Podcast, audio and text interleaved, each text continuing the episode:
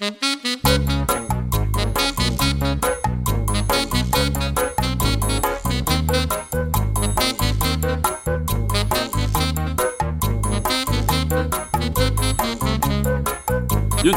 에헤 라디오. 에헤 라디오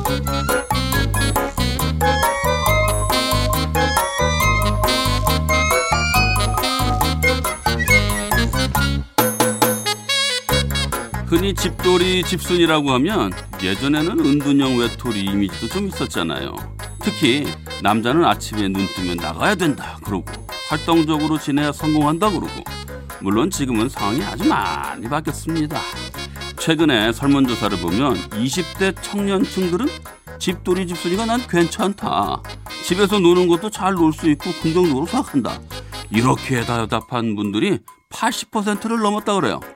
꼭 코로나 때문이 아니더라도 그 전부터 이미 혼자서도 잘 노는 법에 익숙한 세대라서 더 그런 것 같습니다. 그래요. 혼자 놀기, 집에서 잘 놀기, 가족이랑 잘 놀기. 앞으로는 그런 쪽으로도 적응을 더 잘 해봐야겠습니다. 4월 28일 화요일 윤택의 에라디오 기분 좋게 출발합니다. 출발!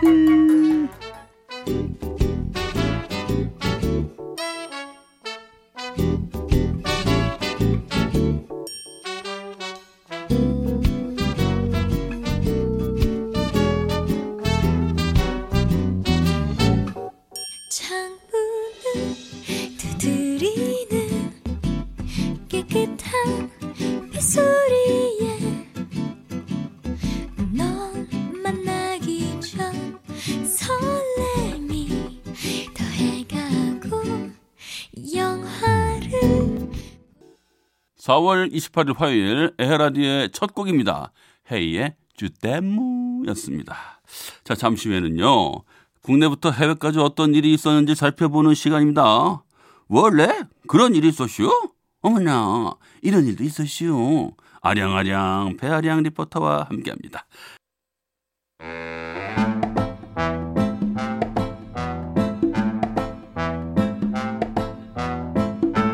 윤택이와 아량이의 그런 일이 있었슈. 이런 일도 있었슈.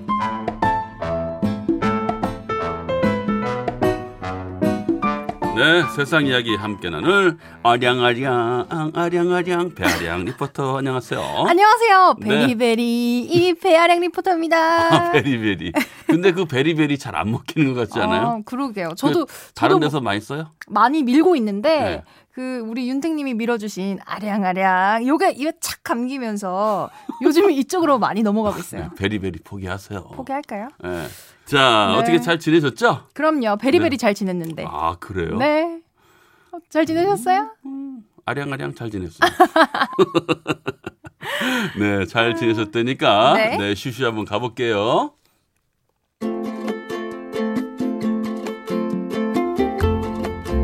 국내부터 해외까지 이런저런 소식과 각종 생활 정보들을 함께 알아보는 시간. 네. 냉해와 관련된 소식으로 시작해 보겠습니다. 이제 3일만 있으면 5월이에요. 네. 근데 지난주까지는 어, 봄이 맞나 싶을 정도로 아주 쌀쌀했잖아요. 아우, 못됐어. 이런 변덕스런 날씨 때문에 과수 농가는 냉해 피해로 벌써 한 해 농사를 포기해야 할지도 모른다는 우려가 나오고 있다고 합니다. 아, 조금 성급했다기보다는 이게 그동안 농사를 지으면서 네. 자기, 자기들만의 그 노하우로 시작을 했는데 네. 그거는 그렇게 했으면 맞는 건데 음. 이 냉해를 입었군요. 아, 따뜻한 겨울 탓에 일찍 꽃망울을 터트렸다가 네. 최근 뒤늦은 추위에 얼어버린 꽃들 때문인데요. 복숭아꽃, 백꽃 할 것 없이 그나마 멀쩡하던 것도 부분 부분 서리를 맞아서요. 아이고. 과수원 곳곳에 불까지 피워가면서 온도를 끌어올렸지만 오, 제대로 된 핀 꽃을 찾아보기가 어렵다고 합니다. 아유, 이거 냉해라는 게 사실 이거 진짜 말하자면 그냥 얼어 죽은 거거든요. 그쵸. 네. 게다가 기온이 뚝 떨어지고 바람까지 강하게 불면서 수분을 도와줄 벌마저 자취를 감춰서 어머. 사과꽃도 피우지 못하고 있다고 합니다. 아니 이 꽃에 벌이 날아들어서 수정을 해야 되는데 네. 말이죠. 그게 안 정말 열심히 거죠. 왔다 갔다 하면서 참 그거 보면 옛날엔 벌이 온다고 어 이러다가 음. 지금 그런 걸 보고 있으면 아 그래 너 참 좋은 일 하러 왔구나 이렇게 생각이 드는데 웬일이래 이게. 아유, 올해 열매를 맺지 못하면 나무가 네. 필요 이상으로 많이 자라서 내년에도 꽃눈이 제대로 형성되지 않는 등 음. 지장을 줄 수밖에 없어서 걱정인데요. 아, 물론 재해보험이 있긴 하지만 농작물 재해보험 보상률이 올해부터 80%에서 50%로 떨어진 데다가 아이고. 일부 농작물은 구제 대상에서 제외가 되면서 냉해 피해를 보상받기엔 턱없이 부족한 상황이라고 해요. 아 그렇군요. 이달 중순까지 집계된 전국의 과수작물 냉해 규모만 해도 7,300만 제곱미터로 냉해가 심했던 지난 2018년의 피해 면적을 벌써 넘어섰다고 하는데요. 어, 이에 자치단체들은 냉해 피해를 줄이기 위해서 노력하고 있고요. 또 규정에 따라서 복구 지원금을 산정해서 지원하겠다고 밝힌 곳도 생겨나고 있다고 합니다. 아 그렇군요. 이거 저 이건 참 코로나랑 무관한데 네. 그죠? 날씨가 또 이렇게 또 도와주질 않네요. 봄을 시샘해가지고 겨울이. 그러니까 아유, 말이에요. 정말. 아 올해는 그냥 봄을 드라이브 스루로 느끼고 말이에요. 이러고 있는데 아 안타깝습니다. 네. 다음 소식은요. 이번엔 청력과 관련된 정보를 알려드릴게요. 네. 나이 들수록 청력은 떨어지기가 마련이잖아요. 그럼요. 노화로 청력이 떨어지면 네. 사람들 말소리가 정확하게 들리지 않는데요. 음흠. 특히 고음 영역이 잘 들리지 않고요. 소리가 나는 쪽 방향을 감지하기 어려워진다고 해요. 오. 또 상대방 말이 빠르거나 익숙하지 않은 단어라면 알아듣기는 더욱 어렵다고 합니다. 아 맞아요. 저도 이게 좀 천천히 또박또박 이야기해 주시는 네. 아나운서나 리포터 분들의 그 음성 그리고 짝짝 꽂는 네. 그러한 소리를 들으면 잘 들리는데 네. 누가 좀 대충 얼버무리면 어. 옛날에는 잘 들었었는데 아 이게 아유, 아유 관심도 없어 그냥 흘려버려. 네. 아, 잘 안 들리니까요. 음. 이렇게 부모님 등 매일 봐야 하는 어르신의 청력이 떨어져서 대화를 나누기가 어려워서 고민인 분들이 있으실 텐데요. 네. 음흠. 청력이 좋지 않은 사람과 대화하는 법을 제가 알려드릴게요. 어허. 먼저 보통 네. 말소리보다 약간 크게 말하되 소리를 지르면 안 된다고 해요. 청력 역치가 떨어진 상태라서 소리를 지르면 듣는 사람이 깜짝 놀라기 때문인데요. 아 맞아요. 이거 이거 왜 옛날 할머니들 네. 예. 아, 이거라고요 막 하면서 약간 짜증 섞인 음. 그 톤이 있어요. 안 돼요, 안 돼요. 그러면 안 됩니다, 여러분. 네. 네. 또 말하기 속도를 약간 느리게 발음은 명확하게 해야 하고요. 밝은 곳에서 대화를 해서 음. 입술이나 몸짓을 파악할 수 있게 하는 게 좋다고 합니다. 맞아요. 또 대화를 시작하기 전에 대화에 필요한 사전 정보를 미리 줘서 내용을 짐작할 수 있게 하고요. 대화가 제일 되지 않는다고 아까 하신 것처럼 짜증을 내거나 음. 혼잣말 하면 더 혼란이 온다고 합니다. 아 그리고 특히 외국에서 네. 영어 하는 사람들이 영어 하면 잘 안 들리잖아요. 네. 근데 말을 빨리 하면 제가 손을 쫙 뻗어요. 네. 어떡해요? Speak slowly, please. 청력이 안 좋으신 분들한테도 이제 우리가 친절하게 해야 하는데 네. 청력이 떨어진 사람을 소외시키지 않는 게 가장 중요하다고 하네요. 음. 청력이 떨어진 사람과 대화하는 건 쉬운 일이 아니긴 하지만 네. 청력이 좋은 사람이 조금 더 배려를 해야 서로가 편해지는 거겠죠. 그럼요. 배려해 줘야죠. 그럼요. 한편 청력 저하의 원인은 노화만 있는 게 아니라고 해요. 음흠. 지속적으로 소음에 노출되는 환경이라면 음. 고주파 영역의 청력 손실이 초래 가 돼서 네. 노인성 난청이 생기기도 하고요. 네. 흡연이나 특정 약물, 고혈압도 원인이 될 수 있다고 하니까 모두 모두 조심하는 게 좋겠습니다. 저는 사실 청소년들이 제일 걱정이에요. 아, 하도 이어폰을 끼고 다니니까. 또 소리도 얼마나 큰데요. 네. 그래야 무슨 공부가 집중이 된다고 하는데 네. 물론 우리 어렸을 때도 뭐 이어폰 끼고 뭐 공부하는 저는 척했습니다만 예. 좀 그런 게 걱정이 되긴 해요. 나중을 위해서 우리 조금 아끼자고요. 저 기억나요 옛날에 뭐요? 이팔 소매 끝으로 해가지고 이어폰에서 턱 깨고 있는 것처럼 이렇게 아, 해가지고 공감, 공감하기 싫은데 공감이 되는데요. 그죠? 네. 요즘은 근데 무선이니까 이럴 필요가 없는 거예요. 그렇죠. 예. 게다가 또 작아가지고 아, 하여튼 청력에 대해서 네. 우리 좀 신경 좀 써봅시다. 자, 캔의 내 인생의 봄날은 듣고 올게요.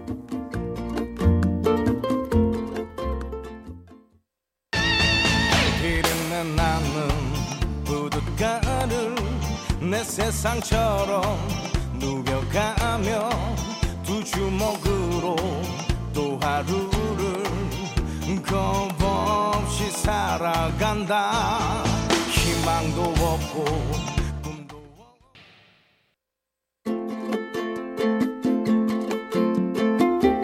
윤태기와 아레아니의 그런 일이 소쇼. 이런 일도 있어슈.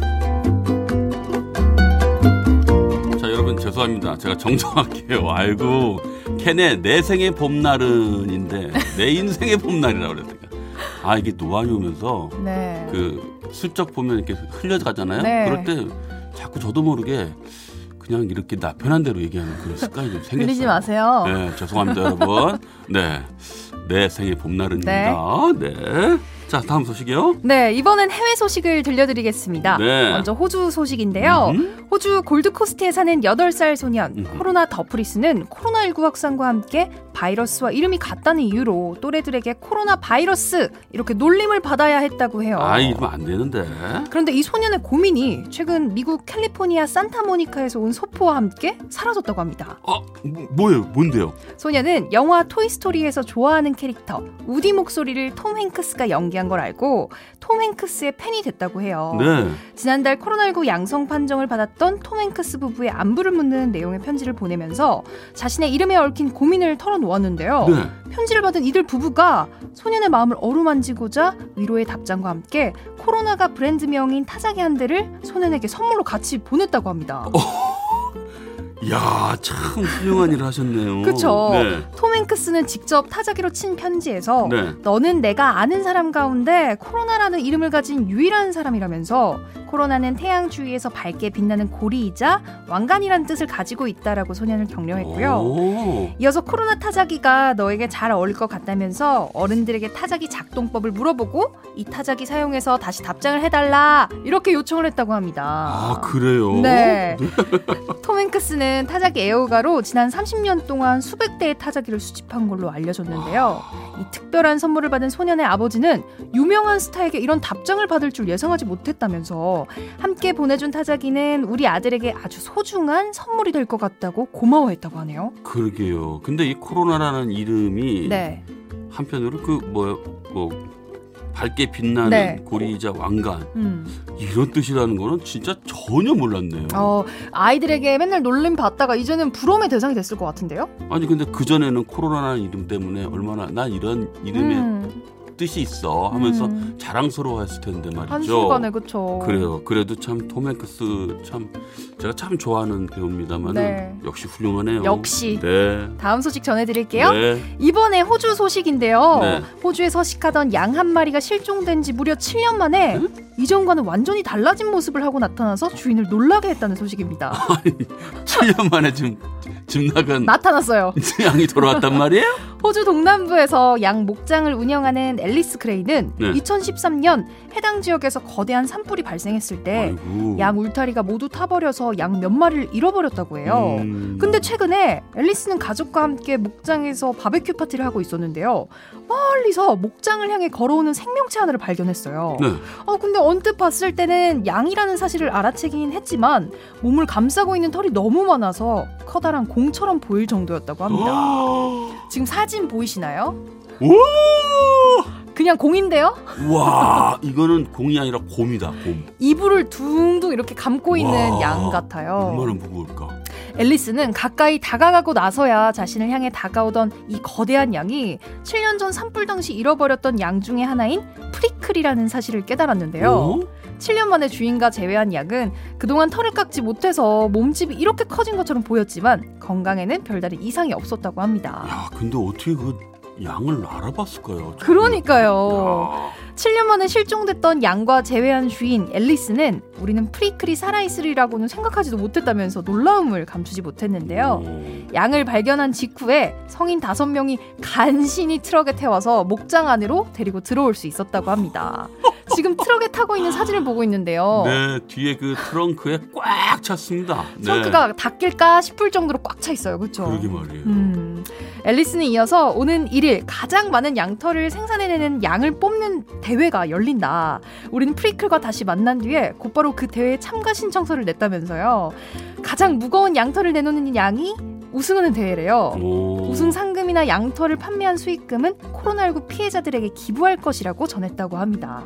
별 대회가 다 있네요. 복덩이겠네요. 1등을 하게 그러게 되면. 말이에요. 음. 아, 사실 이거 그러면 진짜 양을 네. 예? 계속 양털을 안 깎고 네. 있으면 되긴 합니다만 네. 어디 사람 마음이 그렇습니까? 그렇죠. 보면 답답하고 깎고 싶고 그런데 어우 보기만 해도 무거워요. 그러니까 말이에요. 네. 네. 복덩이 많네요. 네. 자, 오늘도 다양한 소식 고맙습니다. 네.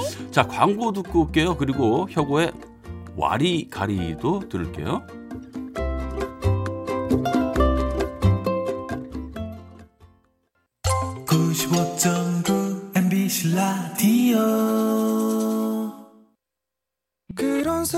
말은 하지 마요 아마 그럴 줄은 알았는데 이젠 좀 잔잔하다 했었는데 뒤도 돌아보지 않나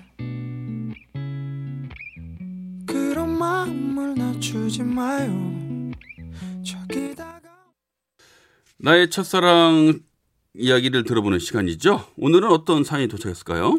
네, 부산시 연제구에서 김희연 씨가 보내준 사연입니다.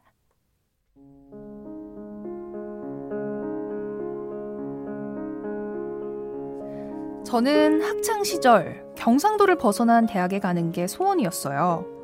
하지만 그 소원은 이루어지지 않았고 결국 경북 경산에 있는 대학교를 가게 됐어요.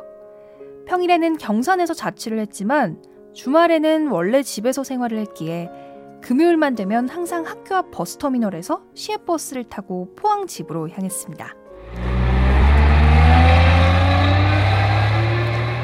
금요일 강의를 마치고 타면 늘 오후 5시 20분 버스를 타야 했는데요. 한 달 가까이 5시 20분 포항행 버스를 타다 보니 저처럼 그 시간에 버스를 타는 사람들 얼굴이 눈에 익게 되더라고요. 그 중에서도 큰 가방을 두세 개 들고 타는 한 남자가 눈에 들어왔어요. 첫눈에 반할 외모는 아니었지만 선한 눈매 때문인지 인상이 좋았죠. 하지만 우린 한 학기가 다 지나고 2학기가 시작됐는데도 인사 한번 나누지 않았어요. 그러던 중 추석을 앞둔 어느 날 버스를 탔는데 항상 텅텅 비어있던 자리가 만석이더라고요. 당황한 전 이리저리 둘러봤지만 내가 앉을 자리는 없었습니다. 그때 선한 눈매의 남학생이 절 보고는 자리에서 일어나더라고요. 저 여기 앉으실래요? 네, 아, 아니에요. 괜찮아요. 그쪽 자리인데. 아니 저 구두 신고 한 시간 넘게 어떻게 써서 가시려고요? 전 괜찮으니까 여기 앉으세요. 아, 제가 그래도 될까요? 아, 다른 사람 앉기 전에 빨리 앉아요. 그럼 감사합니다. 아, 짐은 저 주세요. 제 앞에 둘게요. 아, 네. 그럼 부탁드릴게요.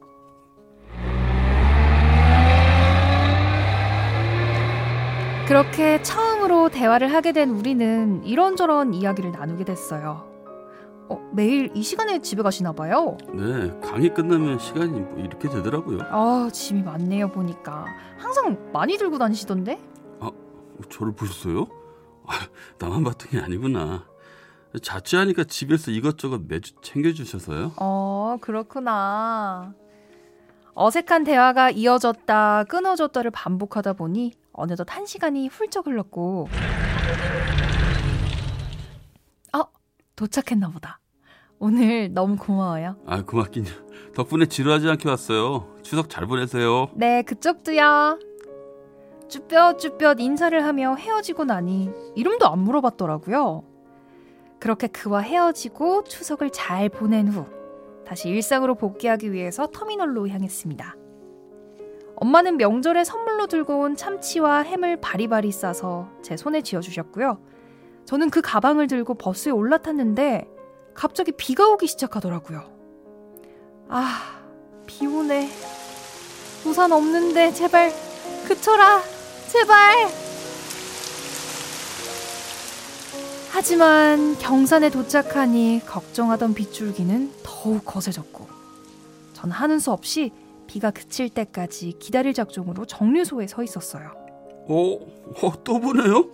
아, 이 버스 탔었구나. 아, 근데 왜 여기 서 있어요? 우산 없어요? 아, 그게 비가 올지 몰랐어요. 아, 그럼 제 우산 빌려드릴게요. 전 요 앞에 자취방이라 뛰어가면 되거든요. 아, 근데 그래도 어떻게 그래요? 아, 그러면은 자취방까지 같이 쓰고 간 다음에 그 다음에 저 우산 빌려주세요. 오, 그럴까요, 그럼? 다행스럽긴 했지만 막상 좁은 우산을 낯선 남자와 함께 쓰고 비속을 걸으니까 기분이 좀 묘하더라고요. 아, 참. 저는 이상민이라고 해요. 아, 저는 김이현이에요. 빗소리를 배경 삼아 좁은 우산 속에서 어깨를 스치며 걸어갔는데요. 그 짧은 시간이 굉장히 길게 느껴졌어요. 아, 조금 더 길어도 좋겠다 싶을 때쯤 그의 집 앞에 다다랐는데 엄마가 싸주신 햄과 참치가 담긴 종이 가방이 비에 젖어서 그만 툭 터져버렸고 그 바람에 젖은 바닥에 캔이 이리저리 나뒹굴었습니다. 어, 어떡해. 어, 어, 잠시만요. 그런데 이 남자 들고 있던 우산을 제게 넘기더니 한치의 망설임도 없이 빗속으로 뛰어들어가 나뒹굴고 있는 참치 캔들을 주워서 자기 가방에 넣는 게 아니겠어요? 아, 저기 아무래도 이현 씨 집까지 바래다 줘야겠는데요. 결국 그 남자는 비에 흠뻑 젖은 채로 날 자취방까지 데려다 줬어요. 아휴, 다 젖어서 어떡해요. 아, 고맙고 미안해요. 아, 뭐 집에 가서 씻으면 되는데요, 뭐. 저번에도 그렇고 오늘도 그렇고 제가 신세만 져서 어떡하죠? 어, 아, 그러면 다음에 커피 한 잔 사주세요. 우린 커피 한 잔을 핑계로 연락처를 주고받았고 전 방에 도착하자마자 그에게 문자를 했습니다. 상민 씨, 오늘 정말 고마워요. 그리고 잠시 후 도착한 그의 문자를 보고 저는 발을 동동 구를 수밖에 없었답니다. 나는 오늘 비가 고마운데요. 그렇게 비 덕분에 사랑을 꽃피우게 된 우리는 데이트를 하느라 주말마다 내려가던 포항에 자주 내려가지 않게 됐고 서로의 자취방에서 참치와 햄을 구워 먹으며 풋풋한 연애를 했답니다. 아, 우리 만난 거 진짜 신기하지 않아? 무슨 운명 같아. 신기하긴 한데 사실 내가 살짝 의도한 것도 있었어. 진짜? 아, 당연하지. 아, 맘에도 없는데 자리 비켜주고 우산 씌워주고 하겠어?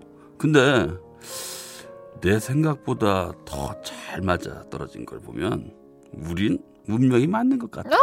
몰라 몰라.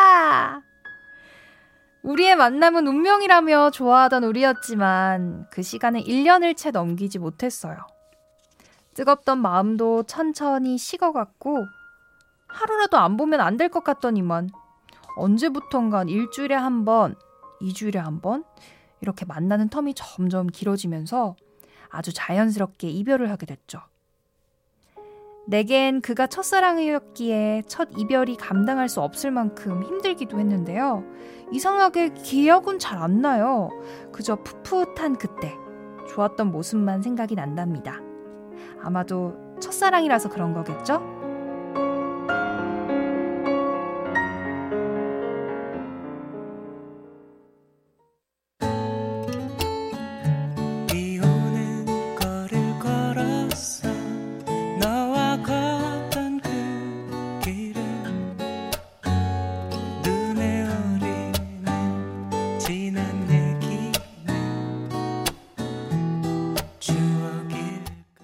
네, 첫사랑 사연 듣고 이승훈의 비 오는 거리 들었습니다. 아우 참 우산 속에서 피어난 사랑이라고 할까요? 이건 정말 비가 도와준 거 아닐까요? 비 비가 다 했어요. 비야 날 좀 바라봐. 사실 인연이 닿는 거는 비도 다 하고 뭐 눈 눈도 핑계가 될 수 있고 네, 다 핑계 낼 수 있어요, 그죠? 네. 이거는 참 아 풋풋하다. 아, 우산 안 들고 다녀야겠어요. 우산 우산 속에서의 그첫 아우 그 느낌 아우 몰라 아우 정말 그 살짝 어색한 네. 그 공기. 네. 네. 자 오늘도 저 첫사랑 사연 예쁘게 소개해 주셔서 고맙습니다. 네, 고맙습니다. 네. 2부 마칠 시간이 됐습니다. 최윤아의 흔적 듣고 9시 뉴스까지 듣고 9시 5분에 만나요.